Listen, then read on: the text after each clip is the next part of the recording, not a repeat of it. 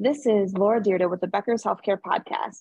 I'm thrilled today to be joined by Beth Schenk, Executive Director of Environmental Stewardship at Providence. Beth, it's a pleasure to have you on the podcast today. Thank you, Laura. Thank you for inviting me. Now, I'm really excited to speak with you because I know there's so many things that are happening in healthcare right now, and, and really a lot uh, going on in terms of natural disasters and how environmental stewardship really dovetails into healthcare and healthcare providers. But before we dive into my questions, can you tell us a little bit more about yourself and your background? Sure. Um, yes, I serve as the Executive Director of Environmental Stewardship at Providence, and you know that Providence is a large organization with 52 hospitals and nearly 1,000 clinics across seven Western states. So we have a large environmental footprint and we're a large, complex organization. I've been with Providence a long time. I started as a nurse in, in a hospital in Montana. And I've therefore seen operations, how hospitals work, what works within them in terms of communications and strategies and process improvement, and also what is the pollution that we're talking about that we're trying to reduce. So I've been interested in this topic for a long time. It just seemed so clear to me early on that that's a problem. If we're creating that much pollution that then has the potential to harm health, we're kind of violating our our duty. So I've really been working on it for a long time. That eventually led me into graduate school and my doctorate, in which I studied the environmental impacts of healthcare. And that plus, I think, on the ground in the hospital experience really has prepared me well to uh, do this work uh, across this complex organization.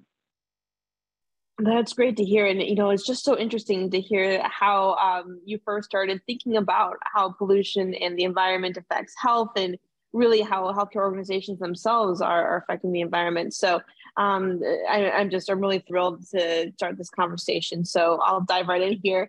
Um, how are natural disasters affecting hospitals and access to care across the US? What are you really seeing there and, what's top of mind for you? Well, this is uh, picking up speed, isn't it? Because we're seeing more in terms of natural disasters related to weather and those that are related to climate. And they, they can be devastating from uh, events in the southeast with hurricanes, floods, and severe storms to events in the West, which are more oriented to wildfires, heat, um, long time exposures to smoke, because the, this is not just a problem in the United States, but it's in our part of the world, it's continental. So we experience smoke from fires all up and down the West Coast through Canada, Alaska, all the way down through um, California and Mexico. So um, those are some of the things that we're up against in terms of issues caused by climate change that impact health. Now, you asked specifically about hospitals and, and healthcare delivery, and that too is a concern because sometimes these things, these events make it quite difficult for hospitals to even stay open. And we've read about some of those in the Southeast with, with storms or in the Midwest with in, enormous snowfall. In our part of the world, um, we have so far been able to keep our doors open, but it's not without without stress, and that's not true for all hospitals along the West Coast. We know of some that have had to close their doors during fire events, and we ourselves have had to transport patients out of long-term care. We almost had to transport patients out of one of our hospitals related to encroaching fires. So during the the heat dome of 2021, when we saw 116 degrees in Portland, Oregon, and 108 degrees in Seattle, this was much higher than people were prepared for and much higher than our buildings were prepared for. So one of our larger hospitals in Portland experienced um, warpage of door jambs and window frames. These are made of steel. It's astonishing.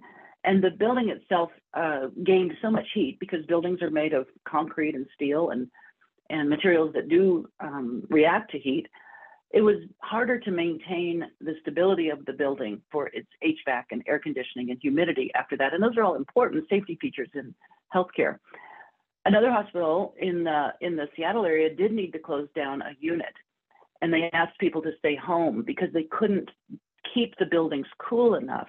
And they were concerned about comfort mostly, but you know, we err on the side of caution in healthcare and, and don't want to put any, anyone at risk. We know during that period that the emergency rooms in Western Washington and Oregon were full, and, and hundreds of people died that would not have normally died had the temperatures been closer to normal. So this was a wake up call um, for us in the West and in the Northwest, particularly where, where we're used to more moderate event, weather events. And it's turned our attention toward how do we prepare for that sort of thing.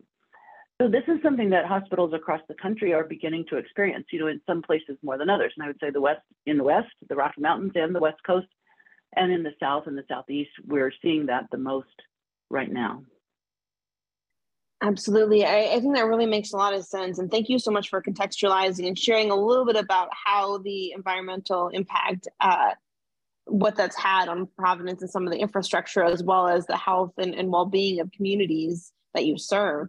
Um, you know, from your, the health system perspective, I know that Providence is working on climate resiliency and, and really making that a big part of how they think about growth and development in the future you tell us a little bit more about what that entails and how health system executives can build these climate resiliency plans into their overall strategic plans? Yeah, well, I think probably a lot of hospitals are working on that about now because because this is now a growing concern that has um, has people's attention. Also, for those hospitals that have um, signed on to the pledge, the climate pledge put out by the Department of Health and Human Services last year in 2022, um, one of our deliverables this year is a climate resiliency plan. So we're certainly working on that, and and it's it's complex. I mean, not only for for Providence, which is a large health system spread out across seven states with a lot of different geographies and weather, from Anchorage, Alaska to Lubbock, Texas. Healthcare delivery itself is complex. So we're thinking about our climate resiliency in three kind of overlapping circles. And we're calling this effort We Reach. And that is, that stands for something, REACH does, resiliency, equity, adaptation, climate, and health. As a reminder about Providence, our work is always grounded in our mission and our core values. And this initiative, our environmental stewardship commitment, is grounded particularly in our core value of justice. And because of that, we're concerned about justice for vulnerable populations today, for people who aren't born yet and will be future humans, and for other species. So we're always paying attention to the impacts that we have on the communities we serve, but also trying to respond to the signs of the times in terms of what's changing for those communities. So that's why equity is that E in there. We're, we're very concerned about that as we um, address climate and health in ways that build resilience and also respond through adaptation. So the three overlapping circles are these. First is our healthcare delivery. So we talked about that a little bit with the building I referred to. We have other issues in terms of keeping temperatures where they should be and keeping indoor air quality where it needs to be when we've had in the past few years, uh, Spokane, Washington was at one point the most polluted city in the world because of heavy smoke. Another time, Portland had that dubious honor of being the most polluted uh, city in the world, the worst air quality. So how do hospitals keep their air clean? That's actually more challenging than, than you would think when the pollution, the particulate is so heavy, especially the very small particulate. So that's something that we're beefing up really everywhere we go. Um, we're, we're asking the hospitals, what are they experiencing? Another hospital told us, this is in the Seattle area, that during some of the fires, they had enough smoke ash, so ash from the fires, that it got into their cooling towers, which are water, and they had to, it, it, it, basically made the water unusable. They had to flush the entire system, which wasted a lot of water and required more chemicals to do so. So that's something we want to avoid because, as you know, we're really working hard on the mitigation side as well, which is reducing the pollution in the first place. So there are elements about the buildings and about operations that are impacted when we have these extreme events. So that's one circle. Another one is clinical care. So, what do we need to do differently to care well for people who have vulnerable diagnoses or who are vulnerable themselves? So, for instance, people with lung disease or heart disease are more at risk during wildfire smoke days and certainly wildfires. Many diseases are more, many people with many disease states are more at risk during high heat. So, what do our clinicians and our pharmacists and our nurses need to understand about preparation, education, our community health teams, our population health teams. So we're shifting our orientation a little bit to be more aware of these things that we may have just taken for granted, like, well, it's hot sometimes in the summer. But 116 degrees, when people aren't prepared and don't even have air conditioning in a lot of cases, can be lethal. And it was lethal in 2021. So we're shifting the way we think about that because these these things are happening now, and this is um, this is adaptation. We're adapting to the changes. And then the third of the circles that overlap is the work we do in the communities we serve. So I mentioned that, that this work is grounded in our core value of justice. And we have always, for 160 years, been quite involved in the communities wherever we are. We have a phrase in Providence St. Joseph Health called Dear Neighbor, and that indicates that we are caring for the people right around us. And certainly we have a global perspective as well, but we're, we really want to be true to the needs of the people that, that we know and care about. So um, we have a long history of working with existing organizations and partners and trying to expand um, our reach to impact health in communities. So that could be through the social determinants of health, like we've done for a long time, from housing and education and food security and fighting poverty and racism. And we're also including now the environmental determinants of health. There's a long list of those. And in fact, we did a scan uh, last year and a half over, over the past year, basically, of looking at the environmental determinants of health in all the cities and communities we serve, from Alaska to Lubbock. And ma- many of them are similar in terms of climate impacts heat, wildfire, smoke, mental health issues, financial loss, and uh, harm. But we also have local and specific issues like uh, building quality, um, proximity to freeways, um, industries, and the neighborhoods that are more impacted by pollution from industries. So we bring that into, and we're bringing that more and more into the lens we use to determine needs in our community and to uh, make decisions about uh, what kind of support we can provide. Because as, as as people who know something about health, you know, we have a lot of very well prepared people who are physicians, pharmacists, nurses, et cetera.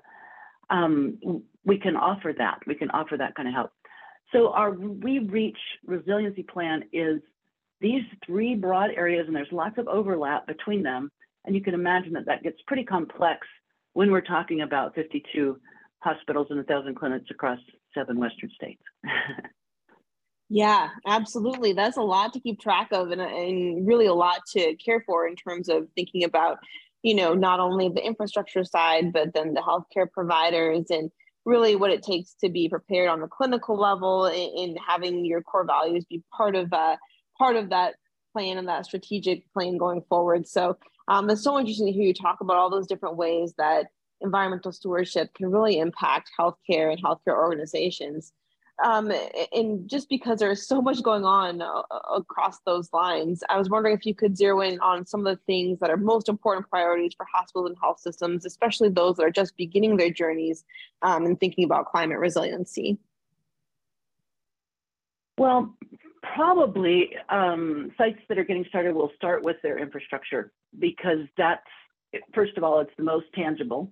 Um, it's the most visible. Uh, they, would be more familiar with that. They would understand their HVAC system needs and their air, air filtration needs, their water uh, security, and that that sort of thing. And that really varies depending on where in the nation or world you are and what are the uh, changes that are happening that they need to respond to. So probably that would be where to start. And you know, in healthcare, we're as I said before, we're risk averse. So we already have hazard plans. We have emergency preparedness teams, and some of this work in terms of the infrastructure can be rolled into that existing work. So, so people don't have to start from scratch, but oftentimes they may need to expand their lens. And in some places where they're they have already undergone damage from flooding or or uh, you know building decay or whatever it might be, they may have to make some hard decisions about rebuilding and changing. Um, I've read about hospitals that had their power plants in the basement, which is very common, and they really can't do that anymore because of more regular flooding. So there are some longer term strategies for adaptation, but for those that are getting started, I think they'll probably need to assess and begin to make plans uh, when and where they can. That makes a lot of sense. And you know, when you are thinking about that, and when you are thinking about how you can bake that into your um, entire plan um, in, in, some of the climate resiliency and whatnot, you know, does that change at all some of your budgetary considerations, or is that part of the overall holistic discussion that you have to have when you're thinking about, you know, what makes the most sense going forward? Well, um, I think, you know, particularly if there are repairs to make, yes, it does clearly uh, um, indicate that, that we have to come up with the budget for that. Um, a lot of hospitals do have sort of a break fix budget so that we can keep things moving and keep going forward. And with some planning, a lot of times we can be smart about about what we invest in and at what time and address those. Um, I think in terms of, for instance, the other two of the Venn circles, um, educating uh, clinicians, for instance, and providing patient education, that is not terribly expensive in terms of big capital costs, but it is it does have some expense, and it takes time, it takes staff time, and it takes clinical expertise to be able to help not only educate, but change the culture so that we can look at our um, especially vulnerable populations through this lens. We had a wonderful example um, of that our population health was able to do, health team was able to do during that heat wave. They identified that um, they know actually this was this this was an event that happened in Portland for the first time, but they've expanded it they identified, you know, we know who's at risk because we know who has what disease, where they live, what neighborhood they're in through our health record. This is for, you know, the people that we know, not, not so much the people in the community that we don't know, though they can benefit as well. They could take the EHR data, specific data, overlay the publicly available weather data to know when it was going to be very hot, where the tree cover is or isn't, and where which neighborhoods are hotter or have less protection. Even there's a little bit of information in some cities about air conditioning or not. And then they could identify specific individuals, uh, a number of them, who are at risk from a particular diagnosis in the face of 116 degrees and send community health workers out to see them. So that, that's a fabulous uh, example of adaptation to these changing climatic conditions. We have that in place because we have a commitment to population health. We have great analytics for our EHR. If we didn't have that, that would be a big hurdle. And even so, it's taking a lot of concentration and focused attention to be able to use in these, these tools that are really helpful to do what we say we're going to do, which is to help keep, keep people safe. Absolutely. I, I appreciate that. And that's such a great example, again, of, you know, what's possible once you put your mind and resources to it um, in terms of you know the population health side as well as the environmental side. Now, before we wrap up our conversation, I just wanted to ask, uh, as you're looking into the future, what are some of your top priorities right now, and how are you planning uh, for the next year or so? Well, we have an awful lot going on because you know this is part of our overall environmental stewardship initiative. The other kind of big half is what I mentioned briefly, our mitigation strategy. And so we're working on many, many things and we have an analogous um, mnemonic, and that is We Act, which stands for waste, energy, water, agriculture, food, chemicals, and transportation. We're working on all of those to drive down carbon emissions, drive down waste, drive down costs, while educating and engaging both caregivers and the patients we serve uh, who come through our doors or who we meet out in our communities. So we have um, as I say, many projects going on there from our waste optimization strategy to energy audits to agriculture uh, and food strategies to decrease the carbon intensity of meals served. We're working on our WEACT scorecard, which is um, a phenomenal uh, tool that we've developed along with our team in Hyderabad, India at the Providence Global Center. And with that, we're able to track uh, the resource use of a particular thing like kilowatt hours or gallons of water, uh, the cost of it and the carbon emissions of that on a monthly basis for every hospital. So that's giving us all sorts of information and data to help us make informed decisions to move quickly toward efficiency. Because in the end, by reducing the waste we create and the carbon emissions we emit, we're helping to protect patients and families in the communities we serve. Sometimes that's a hard connection for people to make because it seems so remote, but when we think about this global uh, crisis of climate change and, and, other environmental crises, we know that this is a long game.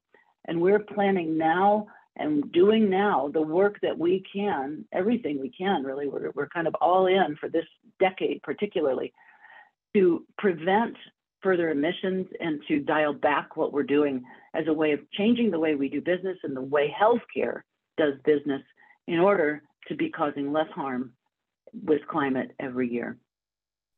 That's fantastic to hear. Beth, thank you so much for joining me on the podcast today. This has been a really interesting and informative discussion. I've learned a lot, and I know our listeners have as well. Uh, thanks again for being here, and we look forward to connecting with you again soon. Thank you. I enjoyed it.